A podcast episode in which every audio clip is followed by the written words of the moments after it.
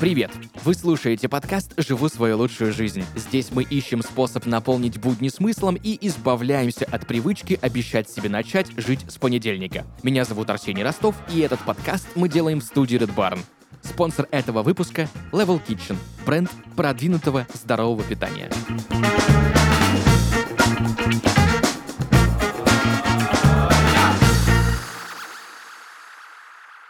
Друзья, сегодня в подкасте «Живу свою лучшую жизнь» Алина Коломийцева, преподаватель английского языка, и вместе с Алиной будем сегодня разбирать, почему никогда не поздно, как правильно учиться. Алина, привет. Привет. Расскажи, пожалуйста, о своем опыте. Как давно ты преподаешь английский и почему выбрала именно взрослых учеников? Официально я преподаю уже 4 года, чуть больше 4 лет, но все началось гораздо раньше. Э, Еще в школе мне нравилось объяснять что-то своим друзьям, и я занималась этим очень-очень часто. Вот. И потом, когда время уже пришло выбирать какую-то работу, у меня не было особых сомнений, и я решила начать преподавать, так как английский мне очень нравится, и нравится преподавать, все быстро сошлось, поэтому получилось вот так. Но начала я преподавать с детей. А, потому что когда ты начинаешь что-то новое, и есть такое ощущение, что с детьми будет проще. Как будто с детьми можно избежать синдрома самозванца, потому что у них нет опыта, даже если ты ошибешься, они все равно этого не поймут. Как будто степень ответственности, она чуть пониже, когда ты преподаешь детям. И руководствуясь такой логикой, я начала преподавание, но быстро поняла, что это не моя история, абсолютно не моя история, потому что обучение детей и взрослых, оно кардинально разное. Во-первых, мотивация. Взрослый человек, он знает, зачем ему нужен английский, зачем ему нужно вообще обучение, и поэтому со взрослым человеком заниматься гораздо легче, потому что его, его нужно мотивировать, но его не нужно мотивировать в такой степени, как нужно делать это с ребенком. И подход, да, подход к преподаванию с детьми, если мы говорим об изучении языков, это игровой подход. Со взрослыми подход абсолютно другой, вот. И мне очень сложно было обучать детей. После одного занятия моя энергия заканчивалась, мне нужно было еще пару дней минимум, чтобы прийти в себя. Поэтому я занималась с детьми около трех-четырех месяцев, после чего перешла на взрослых. И уровень ответственности со взрослыми, конечно, гораздо выше, но конкретно мне было намного интереснее заниматься с ними. Вот, поэтому я выбрала обучение взрослых. Супер. Алина, мы тут пытаемся жить свою лучшую жизнь в этом подкасте, и вот вспоминая себя, когда я учил английский, вроде бы даже как-то его выучил до какого-то уровня не стыдного, наверное, это можно так сказать. Это было в довольно нежном возрасте еще. С какого возраста лучше начинать вообще в принципе иностранный язык изучать, и есть ли предел, после которого вообще даже пытаться не стоит? Очень хороший вопрос мой любимый. Э, я недавно прочла книгу, которая называется «Выбор». Многие ее знают. Если не знают, то очень советую ее прочитать. Там была такая фраза. Женщина, она очень хотела поступить в университет, но она сказала, что когда я его окончу, мне будет уже 50. На что ей ответили? Тебе в любом случае будет 50, поэтому лучше, когда тебе 50 и ты окончил университет, чем наоборот. Если есть такое желание, да, то можно выбрать что угодно. Поэтому, если кто-то сомневается, что уже поздно, и язык выучить очень трудно, и вам уже будет очень много лет, то ну, вам в любом случае будет столько лет, поэтому начинать никогда не поздно. Говоря именно о моем опыте, когда мне было 16 лет, я не знала английский вообще. Вот кто-то говорит, у меня там начальный уровень, у меня был уровень самый нулевой, да, ниже нуля. И меня перевели в другую школу. Это была частная школа, где абсолютно все мои одноклассники знали английский. Не идеально, но знали. Я была единственным человеком, который не знал ничего. И мне все говорили, что уже поздно все они учили язык с детства, летали за границу, всякие языковые школы. Но, тем не менее, у меня была мотивация. И с 16 лет за год я выучила английский. Ну, я поднялась на несколько уровней. И, получается, мой английский с А0 уровня перешел к уровню B1. Поэтому в целом я придерживаюсь той позиции, что английский можно выучить в любом возрасте. Конечно, мозг после 30 лет работает чуть-чуть по-другому. И, скорее всего, усилий нужно будет приложить больше. Но говоря о мотивации, если есть мотивация, то все будет хорошо и все получится. Да? Вот. Поэтому я убеждена, что любой может учить язык. Важен правильный подход и мотивация. Что касается обучения детей, многие люди, да, родители отправляют детей к репетиторам,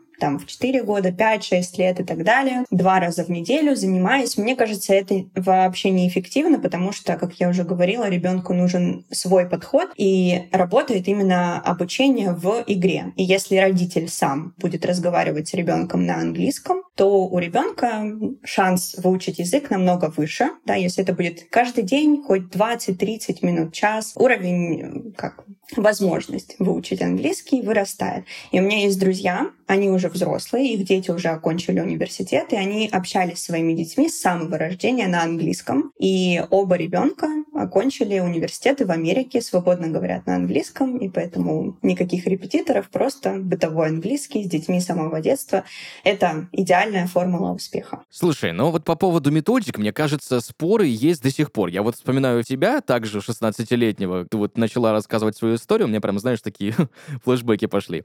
Когда тоже вроде бы, ну, let me speak from my heart, и my name is Арсений, больше я не знал на самом деле ничего. Пришлось как-то понять, что через полгода поступать так-то надо в университет, и английский нужен, и есть полгода. Ну, все, вариантов нет. И вспоминая то, как я учил его в течение всей школьной жизни, ну, знаешь, как-то разрозненно, там, один преподаватель говорил, что нужно так, другой, что так, третий, что так. В итоге я прихожу к репетитору, а она мне с порога. You should think in English. Поэтому забываешь про русский 5 часов в неделю, вот здесь вообще забыл. Все, только на английском, как хочешь. И, ну, как бы в моем случае это сработало. Кто-то говорит, что я так не могу, и стопы. Возможно, возможно, есть какие-то методики изучения английского языка, которые работают лучше всего. Какие они? Ну, тут, наверное, все очевидно, и все это слышали сто раз, но самое сложное — применять. Я сама выучила язык именно так, и я сама так преподаю, поэтому как бы я тут знаю, о чем говорю. И вообще считаю, что это самый рабочий метод — это регулярность. Вот. Потому что, когда я начала, я занималась каждый день. У меня было три раза в неделю э, занятия в школе, три раза в неделю занятия с репетитором, получается, каждый день. Но в таком формате я не советую учить язык никому, потому что кроме как к выгоранию, это не привело ни к чему. Это очень большой нагруз, там шесть раз в неделю, час-полтора. Но сейчас со всеми студентами, с которыми я занимаюсь, я рекомендую им заниматься каждый день, минимум по 15 минут. У нас есть занятия в течение недели, а все остальное время я им даю материалы, которые они могут выполнять самостоятельно и прикладывая к этому не больше 15 минут в день. И результат при такой работе, он не заставит себя ждать, потому что это регулярность, и так работает на самом деле совсем, да, потому что я так начала читать книжки, заниматься спортом, до сих пор продолжаю так учить английский, и это работает, да. Тут другой вопрос, чем я буду наполнять эти 15 минут. Наверное, вот у людей это основная проблема. То есть несложно найти 10, 15, 20, даже 30 минут в день, но чем наполнить, тут уже без помощи помощи кого-то, наверное, не обойтись, потому что преподаватель может выстроить методику и даже не обязательно заниматься индивидуально, там два раза в неделю, да, вот эта классическая схема. Важно просто ее придерживаться и не забывать, что надо делать это каждый день. Вот. Можно это сделать самому, да, если углубиться в изучение языка. Но, наверное, легче всего купить какую-то консультацию, да, или обратиться за помощью. Может быть, кто-то из друзей, да, уже говорит на английском, преподает, может в этом помочь. Алина, раз уж мы поговорили о том, как правильно английский нужно учить, давай обсудим, наверное, самые распространенные ошибки при изучении языков. Как вот не нужно учить английский? Топ-3 ошибок, наверное. Во-первых, учить английский бесцельно. Когда мы просто «я хочу говорить на английском», я не знаю зачем, все вокруг говорят, но, наверное, мне тоже надо. И мы идем, обращаемся к каким-то преподавателям или, может быть, э, к урокам на Ютубе. Любые, да, тут способы подходят. Но надолго такого не хватит, потому что если у нас нет цели, то мы не можем отслеживать результат, к чему конкретно мы идем. И у меня недавно спросили, насколько моих учеников хватает, через сколько они сливаются с занятий, да, перестают заниматься. И я поняла, что они не сливаются, потому что у них есть цель, и срок. Мы очень четко обговариваем, к чему мы идем и за какое время мы придем к этой цели. И после того, как цель достигнута, они могут выбрать новую, а могут сказать, все, мне этого достаточно, теперь английский у меня на уровне, вот, который я хотела, больше я заниматься не хочу. Вот. И перестают, например, заниматься. Во-вторых, да, первое это было бесцельное обучение. Во-вторых, это нереалистичные цели. Например, как все любят сейчас в Инстаграме очень популярно, сдаем IELTS за месяц с нулевого уровня. Или, за месяц? Ну, утрирую. Давайте еще TOEFL за две недели, да? Учим английский с нуля за три месяца, да, или... Но тут зависит от того, с каким уровнем мы приходим и к чему мы хотим в итоге прийти. Вот, поэтому нереалистичные цели надо тоже понимать, что кроме как к выгоранию, вряд ли они к чему-то приведут, потому что когда я начала учить язык, мне было 16 лет, и моя цель была сдать экзамен. И это была реалистичная цель, но очень сложно достижимая. И для того, чтобы прийти к ней, мне пришлось каждый день в течение года заниматься по часу или полтора часа в день. Достижимо? Да. Выгорание у меня было? Да. Английский я потом не изучала, наверное, год или два, я даже не могла об этом думать, было очень сложно, потому что перенасыщение, да, идет. Ну, и третье, наверное, преподаватели, потому что тоже очень важный такой аспект изучения языка — это преподаватели. И несколько месяцев назад я решила учить испанский, я нашла себе преподавателя, но его подход был ужасный. Ну, то есть мы просто учили названия растений, животных, фрукты, овощи, мебель. И каждый урок мне надо было выучить определенное количество слов. Для чего? непонятно. Просто учила, учила, учила. Ну, два месяца мы так позанимались, и я поняла, что все достаточно. Вот, поэтому тоже важно отслеживать, вы занимаетесь с преподавателем и что он вам дает да, и результат. Мы можем ли отследить результат, как было в начале занятий, как сейчас становится? Поэтому бесцельное обучение, нереалистичные цели и подход преподавателя. Важно, чтобы с ним было тоже комфортно. Я тебя так прекрасно понимаю, после концентрированной учебы ты прям вообще не хочешь этот язык видеть. Да, особенно когда ты потом приходишь в университет, и тебе на первой паре говорят, ну, здравствуйте, сегодня учим глагол to be.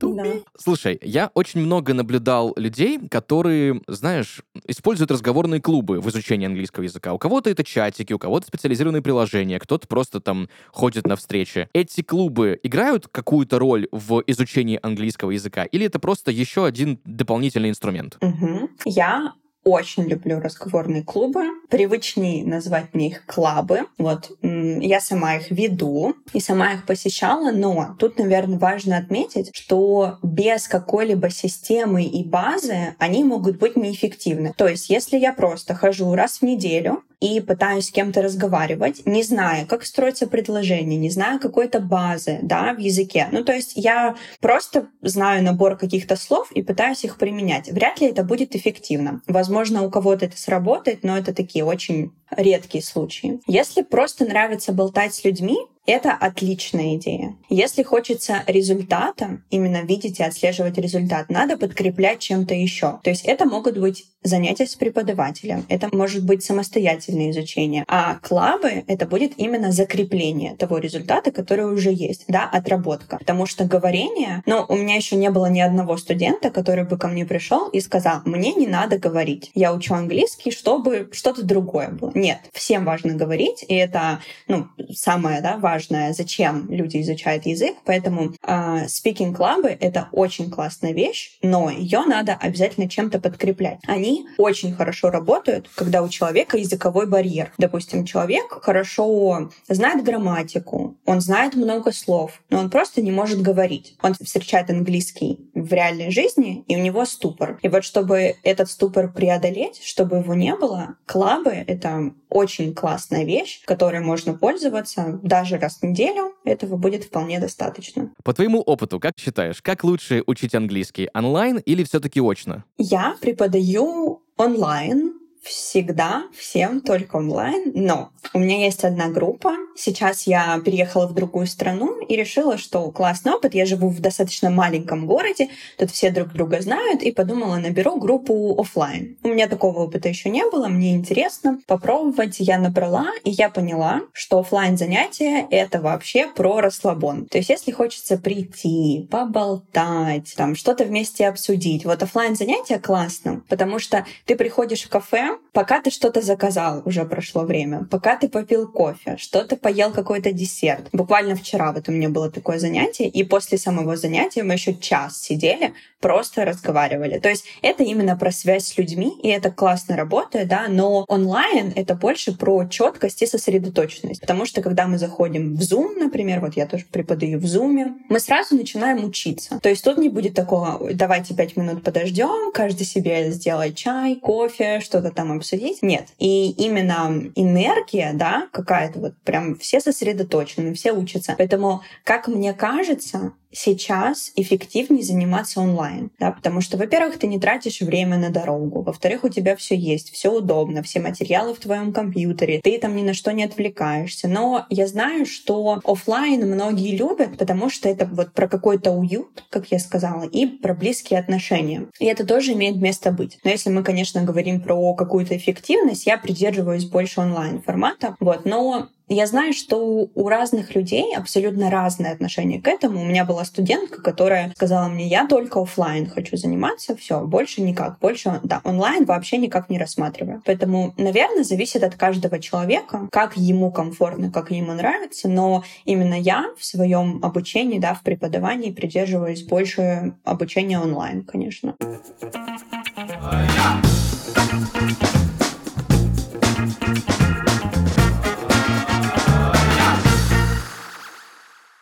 Учебой вполне можно назвать не только занятия в школе или университете, но и обучение новым навыкам. А когда это увлекает, времени на то, чтобы стоять у плиты и готовить ужин из трех блюд, не остается. Мы поговорили об учебе и с ведущими подкастов Red Barn. Результатами делимся с вами.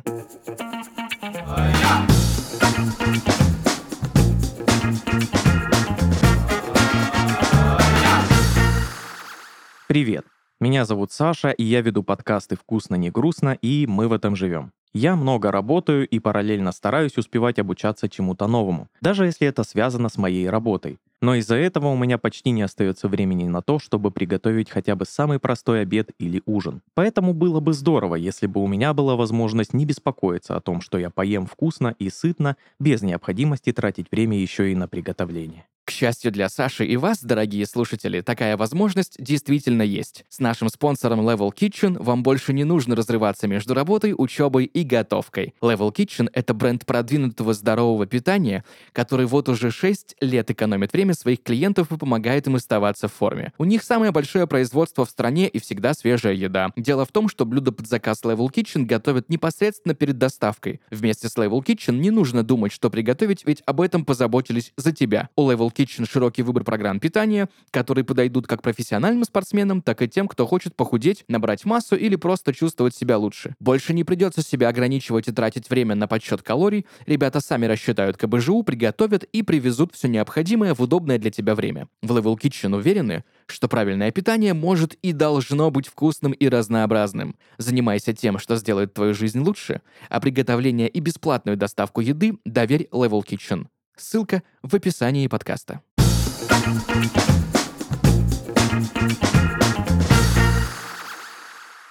Алина, расскажи более подробно, как ты готовишь студентов к международным тестам? Ну, например, IELTS, TOEFL, наши любимые. Никак не готовлю.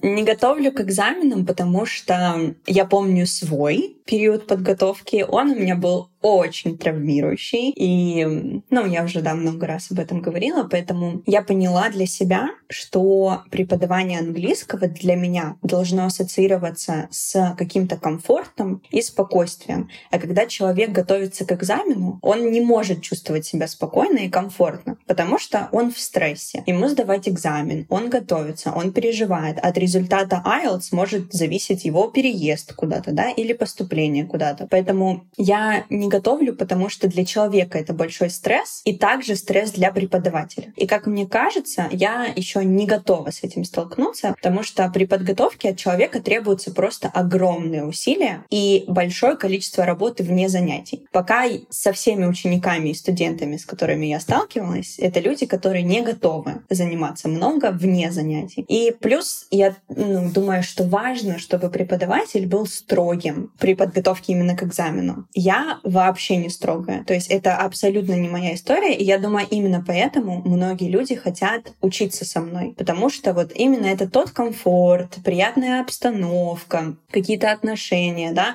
То есть я не буду ругать за невыполненную домашку, не буду там серьезным взглядом смотреть. Вот, поэтому в моей системе обучения пока подготовка к экзамену как-то не вписывается.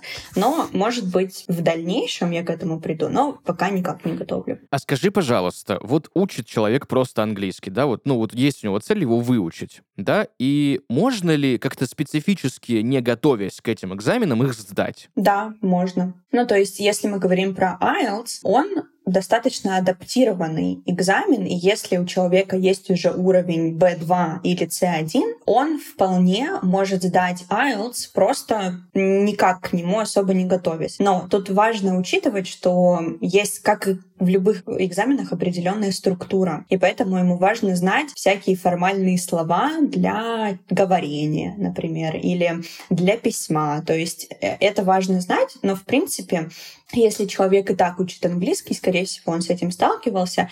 Я не гарантирую высокий результат, да, потому что все равно всякие подводные камни, как во всех экзаменах это бывает. Но, в принципе, да, вполне возможно. Um, может быть, ты можешь порекомендовать какие-то методики или, возможно, ресурсы, которые можно использовать для самостоятельного изучения английского языка? Да, это очень большая тема. У меня есть целый гайд по самостоятельным именно ресурсам, да, а, как мы уже говорили, вот эти вот 15 минут, очень важные ежедневные 15 минут, человек находит это время, берет эти ресурсы и просто их внедряет. Про саму методику обычно люди, когда ко мне приходят и говорят, вот я хочу учить английский самостоятельно, что мне лучше делать, да, как мне лучше быть, чего придерживаться. Я всем советую делать так. Первое, мы выделяем вот эти вот время, 10, 15, 20 минут в день.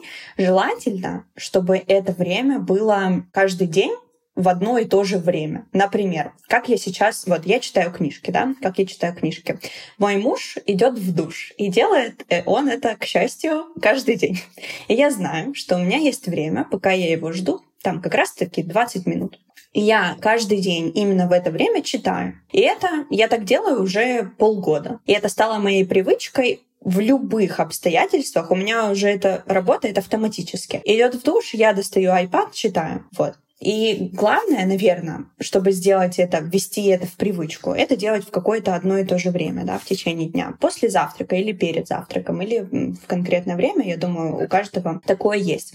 И я беру разделы, которые есть в языке, да, если мы говорим про самостоятельное обучение английскому. Например, это чтение, восприятие речи на слух, говорение, грамматика, письмо, изучение новых слов и так далее. Я каждый день беру одну из этих тем, и ее практикую. Например, в понедельник у меня будет чтение. Я читаю 10 минут вслух. Я могу читать про себя, но если я читаю вслух, то я параллельно еще улучшаю свое произношение. Можно тут двух зайцев убивать. Выписываю 10 новых слов. Это занимает еще 5 минут. И вот как раз-таки 15 минут. Во вторник я беру эти слова из вчерашнего текста и просто их учу. Вот тоже 15-20 минут. В среду я беру эти же самые слова, и сама с собой разговариваю и стараюсь их использовать. И вот так вот в неделю у меня будет, скорее всего, один выходной или два выходных, да, если делать это каждый день, скорее всего, человек быстро устанет, но тем не менее я беру какой-то раздел языка, беру к нему какое-то упражнение и его практикую. И вот на, кажд... на каждый день недели у меня получится цельное обучение английскому.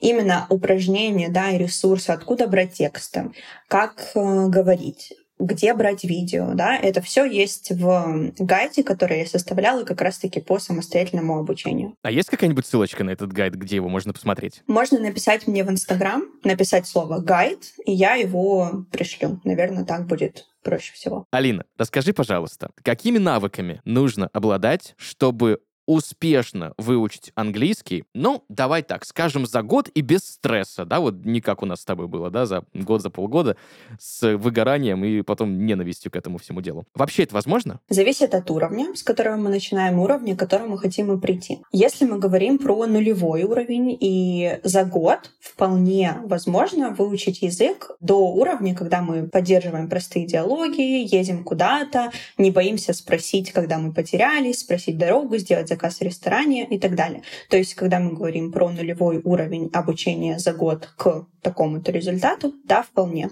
Но, опять же, это мотивация и дальше методика и ресурсы. Если есть преподаватель, то это уже его ответственность, да, какая вести ученика к цели и давать ему соответствующую домашку и практиковать язык. Есть э, в социальных сетях такое смешное видео, когда девушка едет за границу, начинает общаться с носителем языка, а он не понимает ее заученные фразы про хобби или не использует ту лексику из третьего юнита в учебнике, и поэтому я не сторонник именно учебников, потому что там, во-первых, чаще всего язык устаревший, ну то есть, который не сильно используют. Я в своих уроках э, использую материалы, например, статьи или посты в социальных сетях, именно носители языка, да, видео, и мы с учениками их разбираем, и оттуда берем уже ту актуальную лексику, которую люди используют. Вот.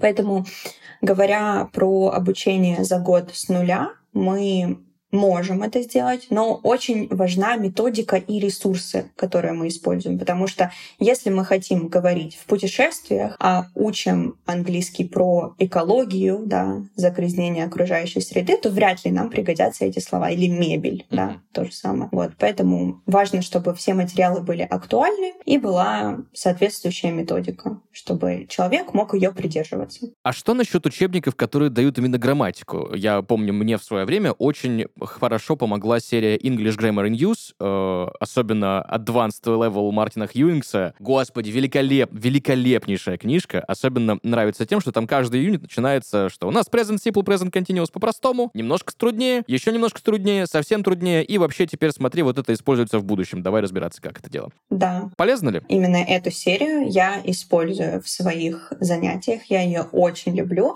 И говоря про грамматику, да, это очень классные учебники. Если если, допустим, у человека внутреннее полное отторжение к учебникам, ну, такое бывает. Сейчас, э, я думаю, многие знают, если не знаете, попробуйте чат GPT. Вы ему пишете и говорите, попрактикуй со мной present simple. И он практикует. И любые грамматические темы или просто попрактикуй со мной диалог в ресторане. Это тоже все очень полезно. И какие-то дополнительные упражнения можно брать оттуда. Я еще слышал о том, что очень у многих на слуху сейчас интерактивное обучение. Многие об этом говорят. А, используешь ли ты подобные методики в обучении? И правда ли, что интерактивное обучение в разы эффективнее? Да, я использую. Насчет эффективнее, скорее интереснее, потому что человек вовлекается намного больше. Мои занятия проходят на специальной платформе, где ты можешь сразу же нажимать на тестики, тебе показывают правильный ответ, ты вводишь слова, тебе показывают правильно, неправильно ты пишешь. Ты можешь выделить любое слово, тебе сразу дается перевод, добавляется в словарь. И правда, это очень разноображивает занятия, поэтому, мне кажется, интерактивное обучение — это классно, особенно сейчас, когда люди, людям сложно держать внимание на чем то одном, поэтому вот такие интерактивные платформы, они, конечно, разбавляют уроки и делают их гораздо интереснее. Насчет эффективнее, ну, тут скорее от преподавателя зависит, что такое эффективнее, да, какие он использует ресурсы и методы, да, потому что если мы на интерактивной платформе делаем какие-то задания, которые не приведут в итоге ни к чему, конечно, это будет неэффективно, но интерактивно. Вот поэтому про эффективность это больше вопрос к преподавателю, чем он пользуется. Мне кажется, вот это противостояние двух мнений. Одни твердят, что английский нужно учить только с носителем. Только с носителем ты его выучишь. Другие говорят, Каким носителем? Тебе нужен лингвист, который сам выучил английский, он тебя сможет научить, и только так. Кто прав, кто нет. Ну, с носителем учить язык интересно, но так же, как русский язык, да, если к нам сейчас придет какой-то иностранец и скажет, научи нас русскому, если у нас нет э, понимания вообще, как язык строится, то вряд ли мы ему, мы можем ему объяснить что-то, а потом он приведет там пример какого-нибудь исключения, и мы все, мы уже дальше не знаем. А почему так? Потому что носитель языка, он язык чувствует. И сейчас мы живем, вот мы недавно переехали, и тут есть у нас друзья, которые приехали из Америки, носители языка американцы. И мы с ними общаемся, и буквально неделю назад я спросила, а ты знаешь, что такое present perfect? На что мне сказали нет. Они не знают, что это такое, потому что... Ну, они это просто чувствуют. Вот, поэтому уроки с носителем могут, им, имеют место быть, но если носитель сам понимает, как язык строится. Поэтому я не могу сказать что-то лучше, что-то хуже. Это зависит именно от человека, от преподавателя. Потому что даже человек, который знает язык как не носитель, он его выучил, да, например, как я выучила английский, он может не знать какие-то нюансы. И если человеку нужен ученику уровень какой-то там супер высокий, конечно, ему лучше идти к носителю. Но э, сейчас, как я работаю, да, я что-то преподаю, я даю какие-то материалы, и я советую очень много смотреть. Смотреть сериалы, смотреть фильмы, потому что они там используют очень классные фразы, актуальную лексику, да, полезные слова. И именно оттуда я очень много беру материалов, просто что-то смотря, изучая, да, и внедряя это в свои занятия. Знаешь, какой у меня к тебе еще вопрос? Представим ситуацию, выучил язык, переехал в другую страну, живешь там лет 10, говоришь на английском языке. Можно считаться после этого носителем или нет? Нет, конечно. Если это твой второй язык, ты его никогда не поймешь э, так, как понимает носитель именно языка, да, если это твой первый язык. Но если мы говорим про детей, которые с детства учат два языка, да, это другая история. Но mm-hmm. если ты начал учить язык во взрослом возрасте, то ты, у тебя никогда не будет полного понимания, как язык строится. Вот. Ты можешь на нем говорить хорошо, ты можешь на нем говорить правильно, но тем не менее это не будет уровень носителя языка. Mm-hmm. Кажется мне еще, что есть отдельный тип людей, которые неплохо понимают английскую речь, но сталкиваются с жутчайшим стрессом просто, когда речь идет о том, чтобы самим заговорить. Что бы ты таким людям посоветовала? Ну, мы уже чуть-чуть затронули эту тему, и speaking-клабы как мне кажется, это лучшее, что можно сделать, потому что это то время, когда мы говорим только на английском с, с разными людьми, с разными уровнями и сталкиваемся вот с этими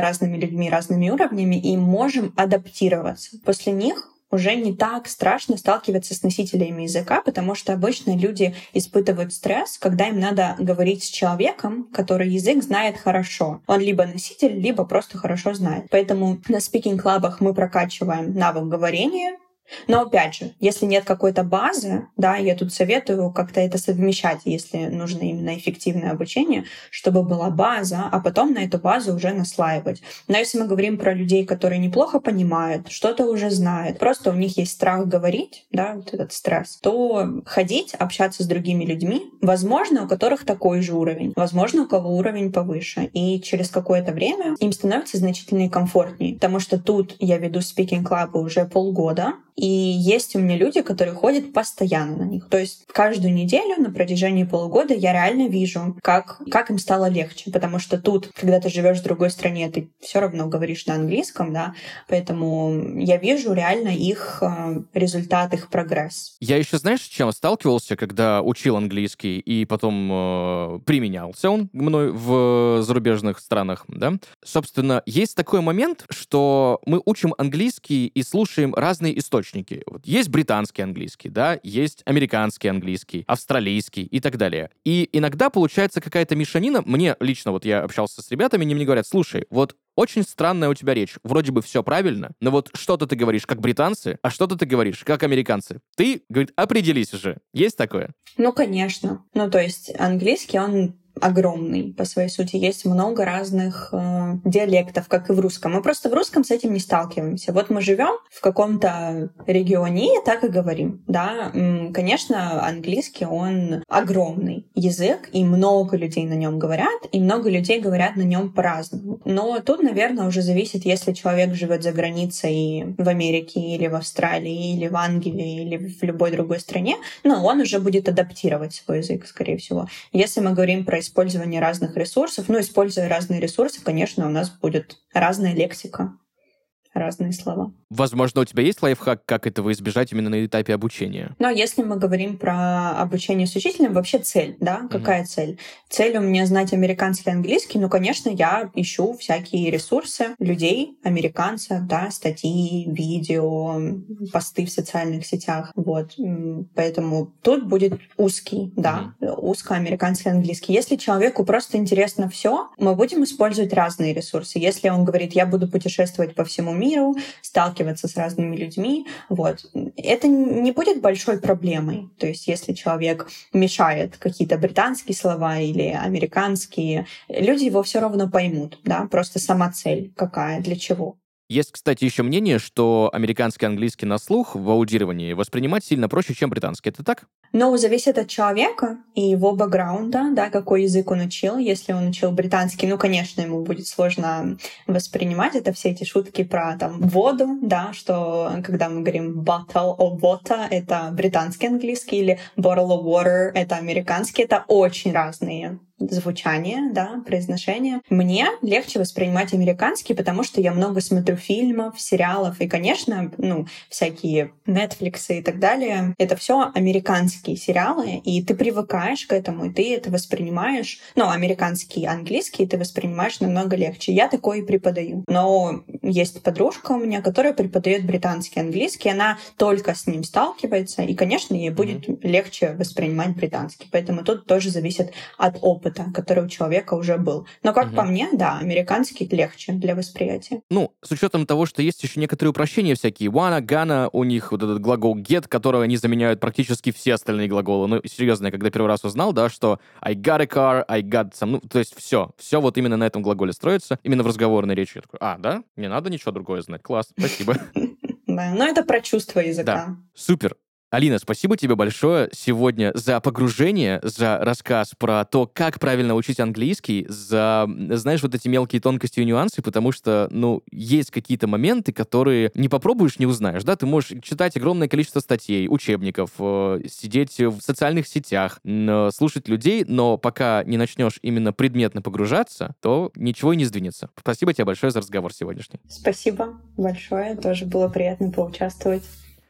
Друзья, сегодня в подкасте «Живу свою лучшую жизнь» Алина Коломийцева, преподаватель английского языка, и сегодня обсуждали, что никогда не поздно начинать правильно учиться. В завершении у меня к тебе последний вопросик. Наверное, главный совет людям, которые все никак не могут начать учить английский, но очень хотят. Ну вот, как я уже говорила, вам в любом случае будет X лет. Поэтому чем раньше, тем быстрее вы достигнете определенного уровня. Если иметь мотивацию и правильный подход да, с преподавателем или самостоятельно его найти, то английский, он не такой уж и сложный. На самом деле он очень простой. Главное делать это по чуть-чуть, каждый день, но делать. Супер. Спасибо тебе большое за рекомендацию. Пожалуйста.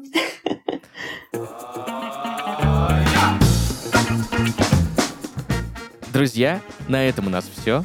Услышимся в следующих выпусках. Пока-пока. thank you